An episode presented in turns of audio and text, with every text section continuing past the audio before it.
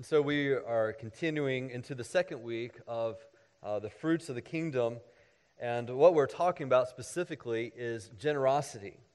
Uh, generosity being a significant fruit of the kingdom of God. Uh, and so last week, uh, we looked at uh, John the Baptist and what his message was uh, and how he, he taught. And when you read the book of Luke, you realize that uh, he focused really on two things. He focused on money, and he focused, uh, focused on sexual relationships. He got in prison for the sexual relationships and ultimately beheaded. Um, but when people ask, What must we do to repent? What must we do to show that we are in God's kingdom? Uh, John, in preparing for Jesus, said things like, Well, if you've got two extra tunics, then why don't you give one? Why don't you try not blackmailing people? Why don't you be honest about the fees that is uh, uh, given to you? And, and so as a lot of it was about being generous. And so from last week uh, in our study together, we talked about Christ dependent hearts and, and how when the kingdom of God comes into a heart, generosity starts to flow. And so we saw that generosity flows from Christ dependent hearts, that generosity flows from Christ obedient hearts, that generosity flows from Christ identified hearts, and then how generosity flows from Christ expectant hearts. And, and so this is uh, something that was preparing the way. And, and so, what I want to do uh, is we're going to spend today and the next couple Sundays really looking in the book of Luke. And uh, there's a lot of things that Jesus says about money. It's amazing. Uh, what he says all over the place, but I'm just picking some passages where he identifies how we use money and God's kingdom, uh, the fruits of the kingdom. And so, what it primarily looks like uh, when the kingdom of God uh, is in your heart and your heart is obedient to the king, it flows out in your pocketbooks through generosity. And so, uh, we're going to look today at Luke chapter 12.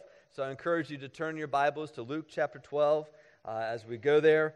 Uh, and last week I, I, just shared with you how, uh, using the example of my granddad, uh, who was a lifelong frugal man, uh, very careful uh, with how he used his money and goods, and was a consummate saver, but he also was a model to me of a giver. many times unknowingly would give generously uh, and watching the end of his life, how the money, the nest egg that he had saved up, really just went to primarily, well, assisted living to the tune of $4,400 a month. Uh, that you goes in, or actually could be more than that, uh, depending on where you go. Sometimes that's a week uh, when you're looking at things and you think, well, what are you going to do with all this money you're saving? And, and you're actually going to send it to assisted living. And so the, the ideal is if you can have your breath run out at the time your last dollar runs out. Wouldn't that be great? Um, but the, the system that we live in isn't configured that way. And uh, basically, what they're trying to do is drain you of your nest egg as quickly as possible, get you on Medicare, and then you just kind of live out from there. Um, and that's kind of the system we're in. Who knows what it'll be like when you get to that age. Uh, but the thing of, of that is to understand that what granddad was only able to keep when it was all said and done are the things that he gave. Those are the only things he was able to keep. And so when we look at this video and realize there is a limited amount of time for every single one of us, it's what we do to outlive our life, as that saying goes, uh, that we can do that according to the Bible. Uh, and so that's what I want to go to in uh, Luke chapter 12 as we look at this. And I know when we talk about stewardship, when we talk about generosity, I'm a pastor, I'm in a church setting, and yes, we've just did our budget, and yes, it's an increase of a budget to the tune of about $300 more a week in addition to what we have been doing. So you're like, okay, Pastor, this is great. You're just boosting up uh, the budget. Yep, yep. But uh, there's much more to that. In fact, I would say that if you have uh, problems with, your, in, with giving to this church, that you need to give wherever you worship. Uh, that is something we see in the Bible to give where you worship. But if, uh, if you just have problems, fine. Find somewhere else to give that is kingdom building, But let it be said that there is generosity in your heart, and generosity is much more than 10%.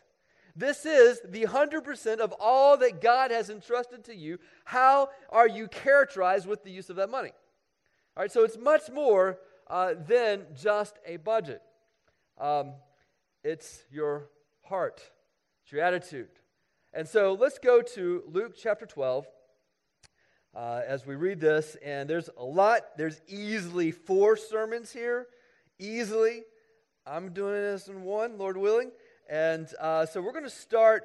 Uh, I'm going to start actually reading with verse 13, though we're going to focus primarily on 22 uh, through 34. So, in honor of this being God's word, I'm just to ask that we stand as we read this, recognizing these words of Jesus, the Word of God.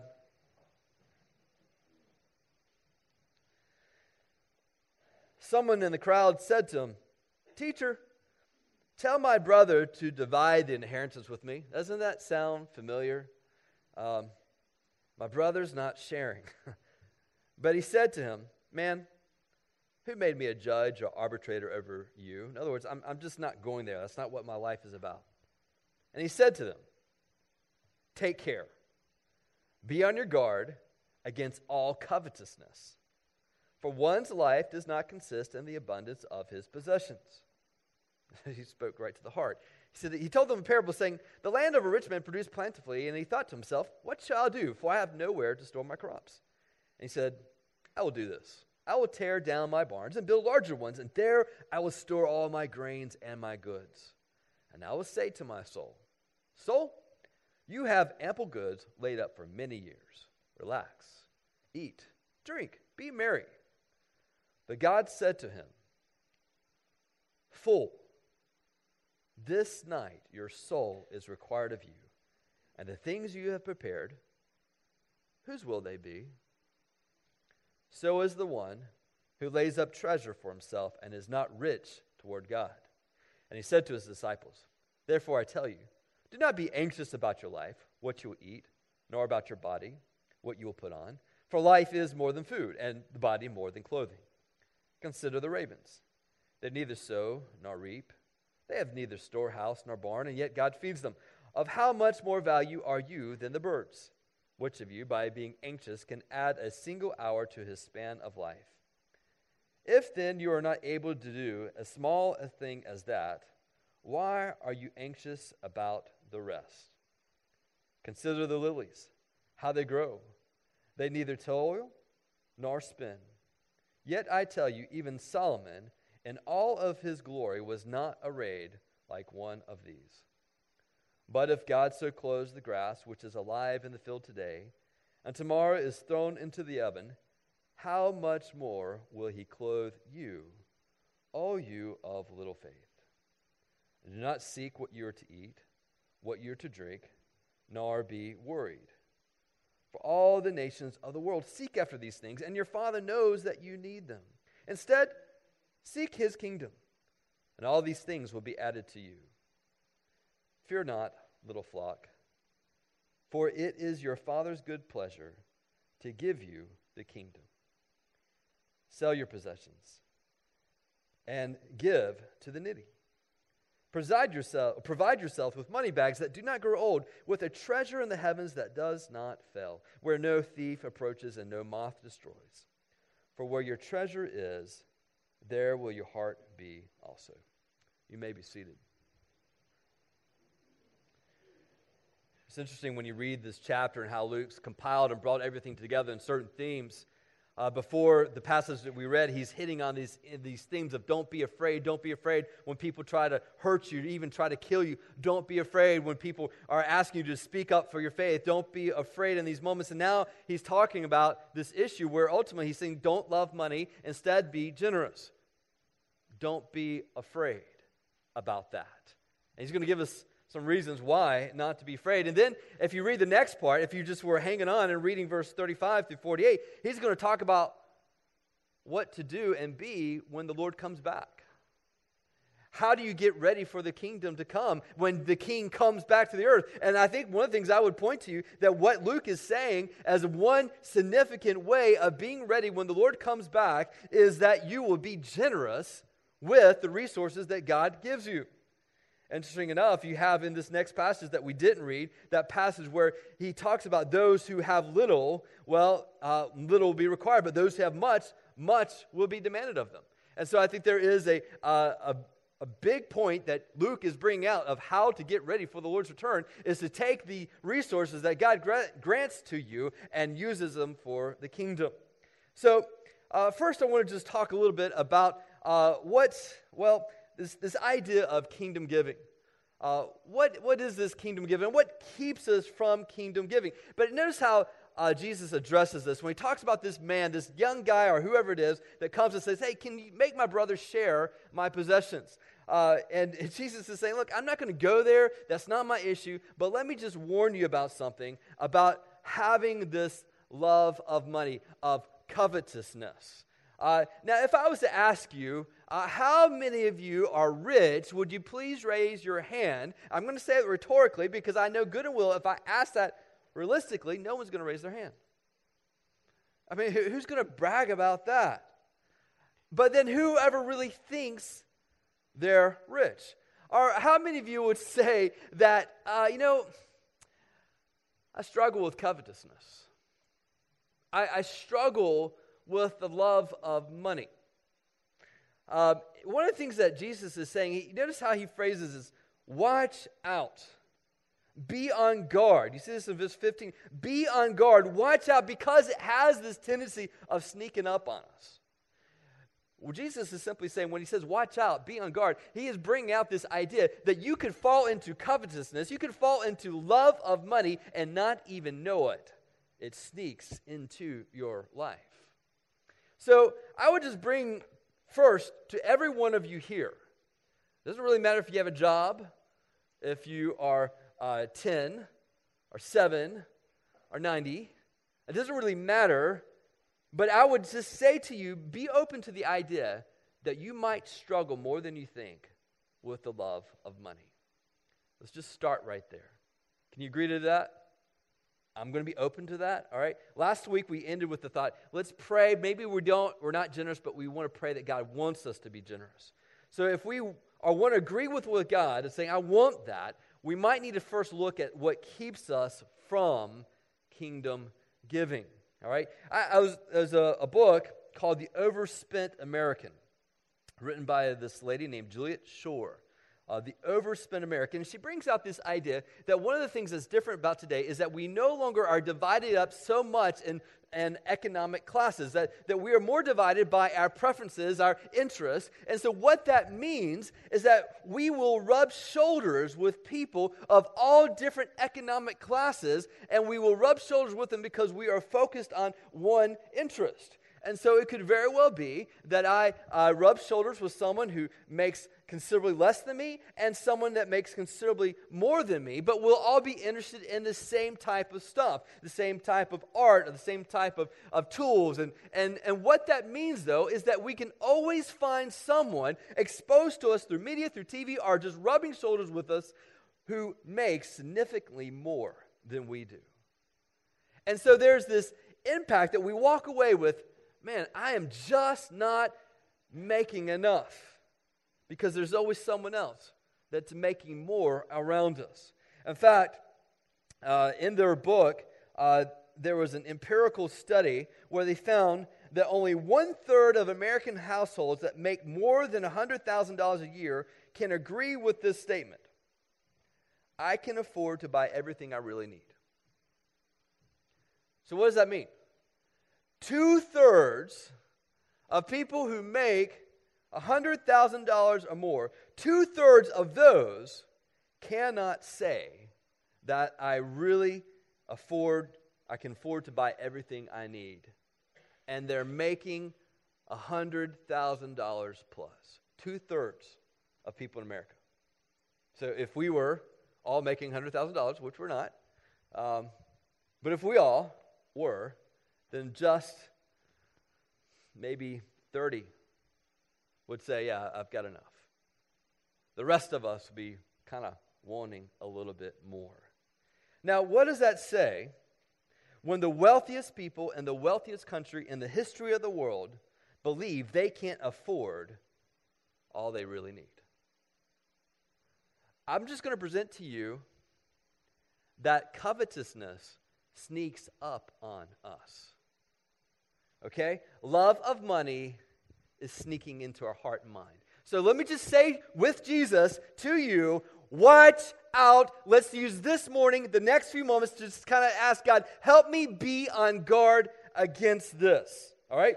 So, with that being said, uh, verse, that first parable you see in verse 13 through 20, uh, he says you can let, sum it up by saying, This is one who lays up treasure for himself and is not rich toward God. How do I get rich toward God? What keeps us from kingdom giving? All right, so this is where we get into verse 22. And this is when he starts talking about anxiety, worry. All right, uh, so let me just uh, challenge us that I think that when we read this and we read the, the tone of scriptures, God is going to ask us to reduce our net worth. Let me phrase it that way. God is going to ask us to reduce our net worth to be generous. All right? So, what would keep that from happening? That just that statement. When I say that, and I might say to you uh, individually, God is asking you to reduce your net worth. Why would you resist that? What would be the thoughts that would say, no? Let me, or can you interpret this some other way? Uh, surely you don't mean exactly what you're saying in this. Uh, and so Jesus is going to talk about that, what's going to keep that from happening. Uh, so, first thing is do not be anxious about your life. Uh, when we find worrying keeping in, and, and he kind of goes two directions what you eat, nor about your body what you'll put on. For life is more than food, and the body more than clothing. In other words, your life was meant to do more than just eat. Your body was meant to do more than just represent a style. Okay? Uh, there's much more to that. Uh, and so he gives these, these uh, powerful, lesser to greater arguments.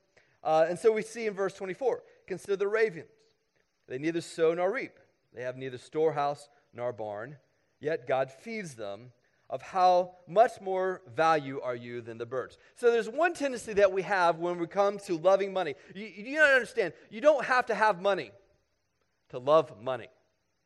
You need to under, get that in your head. You don't have to have money to love money. In fact, many times it happens when we don't have money. And one way is that we have this idea that I just need a little bit more for security. So this is the person who does uh, save well. That, that they are constantly geared when they get money, it's like, oh, great, I can save more. I can put aside a little bit more. I can reduce my percentage of what we spend so that we can put it here. And so, but what's within this is this desire of there's going to come a day. There's going to come a day when my job won't be there, or there's a health crisis, and there's these emergencies, or a car accident, and insurance doesn't come through. There's going to come a day, and I need to have it there. All right? Now, that, we think that because that happens, right? That happens. But there, there is this drive to say, I've got to have a little bit more so that I can feel secure. And so this is the raven uh, metaphor where he's going on with this and say, look, there's this idea that you just, man, if security. And so he brings to this argument of how much more value are you than the birds. The, the raven doesn't have to deal with this, but God takes care of them. And so what he's saying is let the money, let the account, let the credit card, let it be replaced by God for your security. We keep on reading. He gives uh, another metaphor. You see this in verse 27. Consider the lilies, how they grow. They neither toil nor spin, yet I tell you, even Solomon, all his glory, was not arrayed like one of these. So he says, This, this, this lily, it's the grass, it's alive in the field today, tomorrow's thrown in the oven. How much more will he clothe you, oh, you little faith? And so he's now taking another direction. There's the others who hey, love to have money because as soon as they get it, they spend it. It's like, yes, now I can buy, and you fill in the blank. And it's amazing now with Amazon. Incredible. Yesterday we realized we didn't have a gift that we needed to have a gift.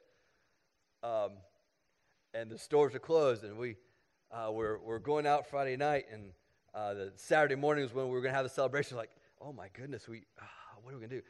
Wife takes out the phone in the car. She shows me a couple items that we could get right there.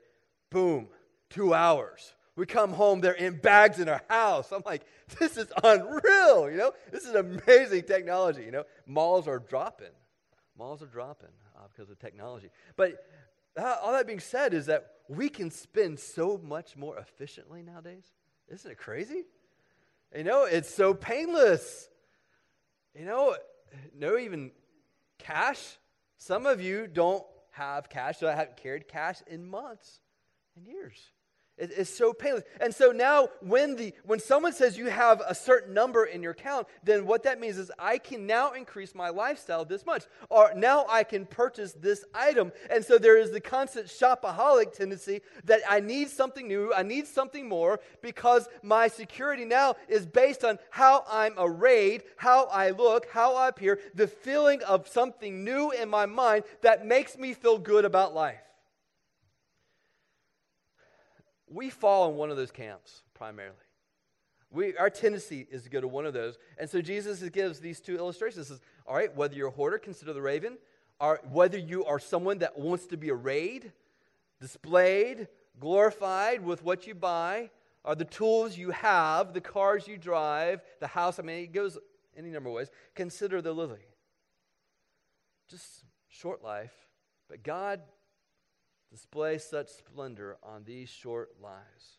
Don't be anxious about that. Don't fall in the love of money that you use money for beauty or use money for security. Don't be anxious about these things. And so you read, there's a little section that we skipped here in verse 25, 26 which of you, by being anxious, can add a single hour to the span of their life? And this is something, when if I was preaching on worry, this is where I'd focus on a little bit. Say the worry doesn't do anything. It's kind of like uh, when you go on a treadmill, you can just go and run and run. You can sweat. Uh, you can just, you can sprint if you want to. You can go five hours on the treadmill, but when you get off, you're in the exact same spot you started, except you're thoroughly exhausted.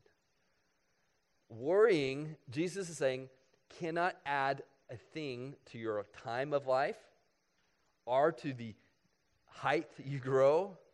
It is a useless, godless activity that reveals that your heart is not set on God, but on something else. And so we keep on reading. Verse 29 Do not seek what you're to eat, what you're to drink, nor be worried. For all the nations of the world seek after these things. Is money what drives you? Listen, you know what? I think that one of the things I, you need to understand is that money isn't a sin. I had a, a wealthy friend ask me one time, uh, he said, Is it wrong to have a six figure income? And just talking with them, realizing, no, it's not wrong to have a six figure income. But it might be wrong to have a six figure lifestyle. To say you have to get all the trappings of what this world says a six figure income or plus looks like. Then you're following something that the world seeks after. And so we need to understand that it's one thing to have money, but it's another thing to seek after it, to say this is what drives you. And you know what I love? One of the things I want to pray for in our church is that God will raise up businessmen and businesswomen who will be effective in making money. Some of you like, that sounds good. When are we going to start praying for that? Let's, let's get together. Let's pray for that. But they would make money so that they can go through extreme measures of generosity for God's kingdom. I would, it wouldn't be wonderful if Knightdale had businesses, for profit businesses, that were supporting nonprofit, Jesus centered acts of compassion. A nonprofit. That would be great. To take advantage of all the systems that we live in, the wealthiest country in the world, and some of the wealthiest areas of our country, and use it Use it for God's kingdom. Anybody want to pray for that? Let's be kingdom driven, not money driven. Let's not be like the world. All the nations of the world seek after these things. Your Father knows that you need them. So let me just say, why can we have kingdom given? So we talked about some of the obstacles that keeps us from kingdom giving, that, that keeps us from generosity. This, this, this idea of I want to be displayed certain way, I want to have certain security in my life, I like to worry about these things. But what, what gives me reasons to be generous? Why can I practice kingdom giving?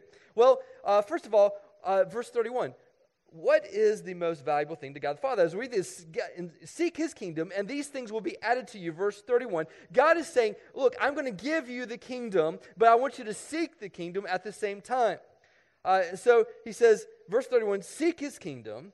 And then verse 32 is the Father's good pleasure to give you the kingdom. Isn't that interesting? Are you seeking or is it being given to you?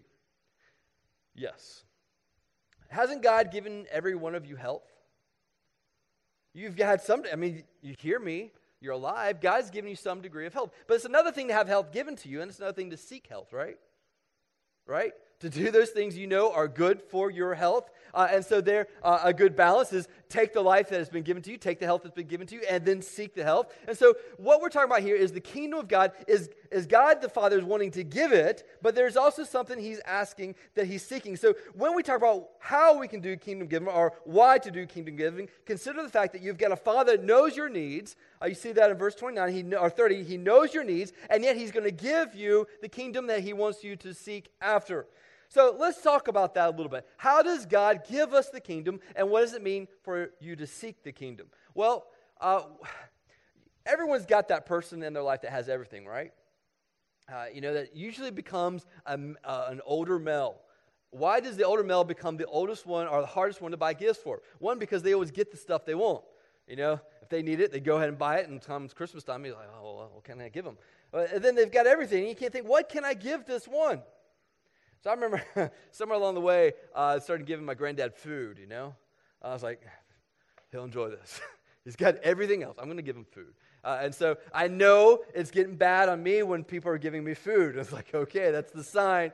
I've got everything I need, and people are just looking for that, all right? Uh, and so, what do you give someone that has everything? What, what, do you give God? I mean, what does God need? You know, uh, he's, there's nothing that he needs. And so, when he gives something, doesn't it seem kind of trite? If you give something, I give you, oh, I give you a million dollars, it's nothing. I was like, well, just give me nothing, you know? I just, I'll take some of that. But really, what, what sacrifice does God have? What is the most valuable thing to God the Father? What is the most valuable thing to God the Father? I would say, well, maybe me, no. God create me from a stone.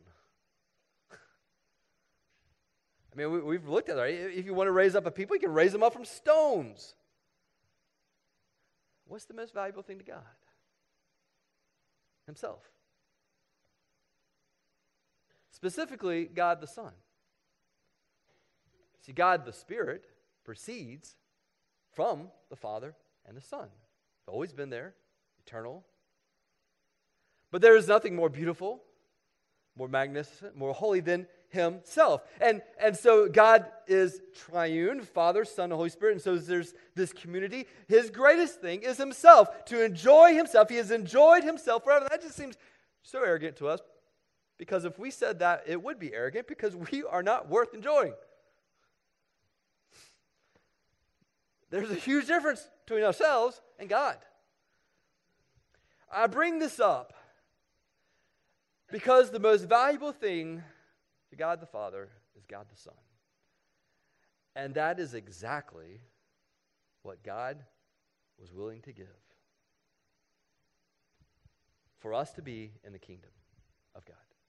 If there had been anything else, it would have been as no cost. It would have been as nothing to God. But for Him to give Himself, God the Son, so that we could be brought into the kingdom, to have in that moment where God the Son said, God, you've forsaken me, there is a gap between the Father and the Son. That was a most profound moment of all the galaxies combined for eternity, and that moment where Jesus became your sin, my sin, and He gave what is most precious in all of the world was slaughtered on the cross, forsaken by God the Father, so that we could be part of the kingdom. And so when he says, verse 32, It is your Father's good pleasure to give you the kingdom, which comes at great cost to the greatest one for eternity. He's not giving you peanuts. He's not giving you the leftovers. This is not a regifting thing that he doesn't want. This is the only thing that matters. But in so doing, when those come into the kingdom of God and the Spirit of God comes into them, they start transforming into the image of Jesus. And so the most valuable thing to God the Father becomes multiplied over and over and over through the Holy Spirit, through the church. So, we have a father. Why do we, why do we practice kingdom giving? Because we have a father knows our need, but we have a father that's giving us the kingdom that comes at great cost. 2 Corinthians chapter 8, verse 7 says, As you excel in everything in faith and speech and knowledge and all earnestness and our love for you, see that you excel in this act of grace, also the act of giving. For you know, verse 9, that the grace of Lord Jesus Christ, that though he was rich, yet for your sake he became poor, so that you, by his poverty, might become rich. Why do we practice kingdom giving? Because for us to be part of the kingdom comes at amazing sacrifice. For God to call you, you belong to Him. To call you His. It is a cost that we have never experienced. So, yes, this has been given to us, but then we're to seek it. We're to seek it.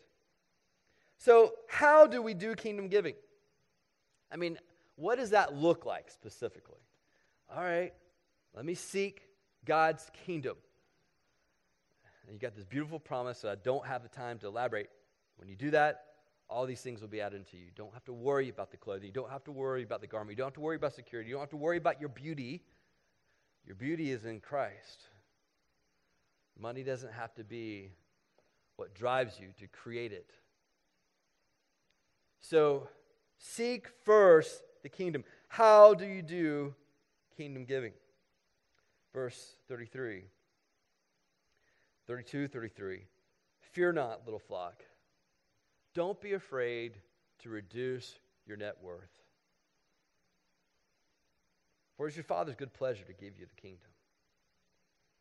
All right, well, how do I do that? Sell your possessions. When he says your, he's referring to a plural noun, a plural word there. It all follows from this little flock.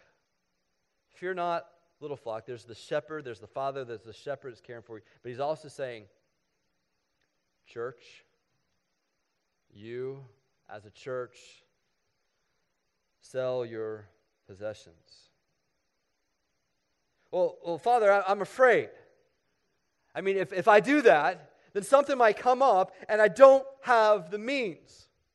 What will I do then? God, what's your answer? 32. Fear not, little flock. Please tell me a reason. Tell me a good reason. For it is your Father's good pleasure to give you the kingdom. Okay, what does that mean? A lot of times we think of all right, give you the kingdom. That means if you if God's entrusted in us and challenged us to bless someone and to give to somebody in need, then we have this thought, okay, if I do that, then then God sees it, He's aware of it, and He's going to meet my needs, and I'm going to get a check in the mail that's going to be uh, anonymous and it's going to come my way, and God's just going to meet my needs that way. And God can and has done that. But I would say to you that looking at the wording of this text, that might not be the primary intent of what he's saying here. He's saying, little flock. Who's the little flock today? What does that look like? It's called church. Fear not, church. God is giving you the kingdom. What does that look like today? It looks like the church right now. Church isn't kingdom, the kingdom's bigger than that. But for right now, it looks like an assembly of people that have been redeemed by the Savior, Jesus Christ, living for his glory. Why should I not be afraid to do what he's saying? Because he's given us the kingdom, and it looks like green pines. I'm just going to I'm just going to introduce something to you that is foreign to church as we know it. But I think it's as church as the Bible is teaching it. And it's the church as was practiced from the get go. What if there was a need that came up? A needy situation in our town. Maybe a segment of people. Maybe it's young mothers who are trying to make a decision whether they should have babies or not. And the moms, dads are kicking them out. Boyfriends are pressuring them. And they've got this huge need. Or what if it's children that don't have parents and they're in the foster care system, but we see these in our, in our society. What if, as a church, we say, hey, you know, we can do something about this. Let's, let's meet a need, but it's going to require much more funds than, than $300 more in the budget. What are we going to do? I, I think that as we're reading this, there's this idea that as we follow the king and he's saying, let's go there, then there is, hey, let's just sell some stuff. Let's sell some things that we have until we have enough money to meet the need. And then someone would say, well, if I sell that piece of land, if I sell that house, if I sell that vehicle, if I sell these clothes, if I sell these things, then that means I won't have that for 15, 20 years from now. Or if some emergency comes up, then I can't get rid, or I don't have that security anymore. Isn't that what we'd be thinking? That's what I'm thinking. I don't think I'm foreign in it. I think that we're enough alike to say, yeah, we're probably thinking the same thing. But what if Jesus' intention is, yeah, that's right, but I've given you the church?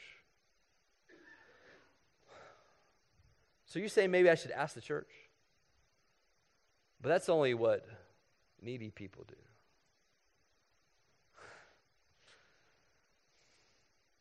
Surely, benevolence. That's not me. Why? Why is it not you? What if it was God's intention that the church is to work and operate in a society in such a way that they needed the resources that God has given to the people? I mean, we live in a society where insurance is expected, and we're not altogether sure how it's going to be. What did people do before there was insurance? I mean, there, some of you may remember those days. What did people do before there was insurance? Have we become so institutionalized that we've lost maybe some of the heartbeat of kingdom living and resources and money? What if this was supposed to be the insurance company? You see what I'm saying? We are far removed. We are far removed from what is taught by Jesus Christ. Let me just keep on reading. Sell your possessions. How do we do kingdom giving? Well, sell your possessions and give to the needy. Provide yourself with money bags that do not grow old, with a treasure in the heavens that does not fail, where no thief approaches and no moth destroys. It seems to me, as best I can read verse 33, that when I want to see how do I flesh out kingdom living, kingdom giving, it looks like generosity. It looks like an openness to say, when there's a need, I need to ask myself, God, why should I not give? That's not what we ask, is it? It's not what I typically ask. I, I ask, God, should I give that? But do we ever ask, why should I not give? Let me just give you a couple of guidelines I've read for not giving. Whenever we renounce someone's plea or refuse to meet a need that we say, uh, that we see, we should be able to say honestly, I'm refusing because of the great love God has for me because I die, delight so much in His mercy. Let me say that again. To say no to a plea, I need to be able to say at the same time, I'm saying no to this plea because I'm delighting in the mercy and love of God. And if I indulge in this need, it's going to hurt their love of God and mercy of God to know the mercy of God. Or, of all our money and possessions, we should be able to say, I retain possession of this because of how much God is worth to me. There is a divine plan to retain certain possessions because of God's worth to us, to love our family, to minister them, to care for them. There is wisdom in Proverbs of planning ahead. These are not to be negated, but to be held in tension with this question first how can I be generous? And at the same time, love God and love His mercy, and in withholding a, a plea to say, I still love God and I still hold on to His mercy.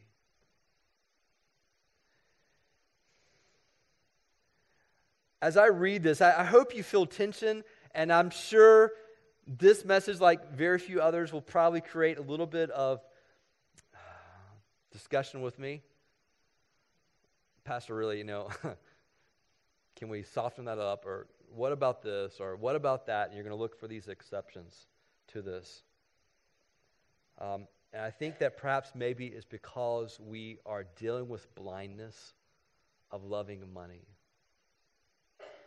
Let me just say from Colossians in chapter 3, it warns us not to live to this world. This world's dying, and we've died to this world. But all that's in this world the sexual passions and lust and covetousness. It says in verse 5 on account of these, the wrath of God is coming. The love of money and covetousness is something held very seriously by God. Another passage that we'll read, he is very clear in saying, You either love God or you love money. And I say this message because I think that we can be blind to it. And I think I have struggled with this passage and asking God, you know, really, how can this be in my heart and life? Because there has been whole areas of love of stuff, love of materials, love of money. I think that when we're living with credit card debt that keeps us from being generous, it perhaps maybe is a very obvious sign that there is a love of money going on in our life. Why do I bring this up? Eh,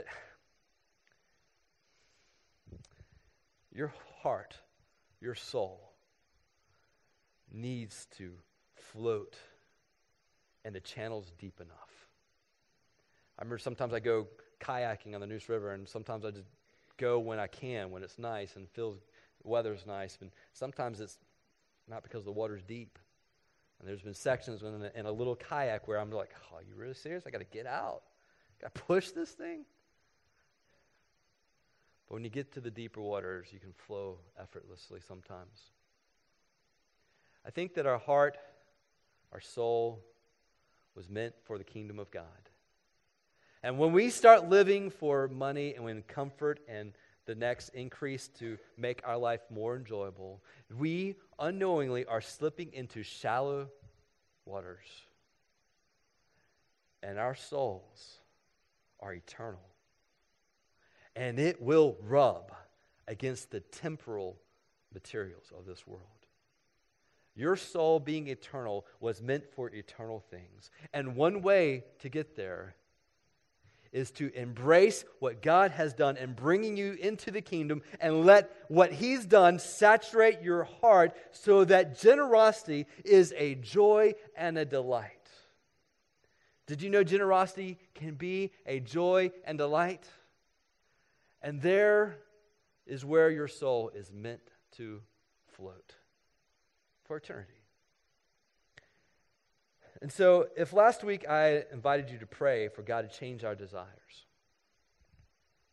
that we would want to be generous, I'm going to ask that we pray and ask God to conquer our fears that keeps us for generosity. Knowing they're there, He's greater than our fears. Let's pray.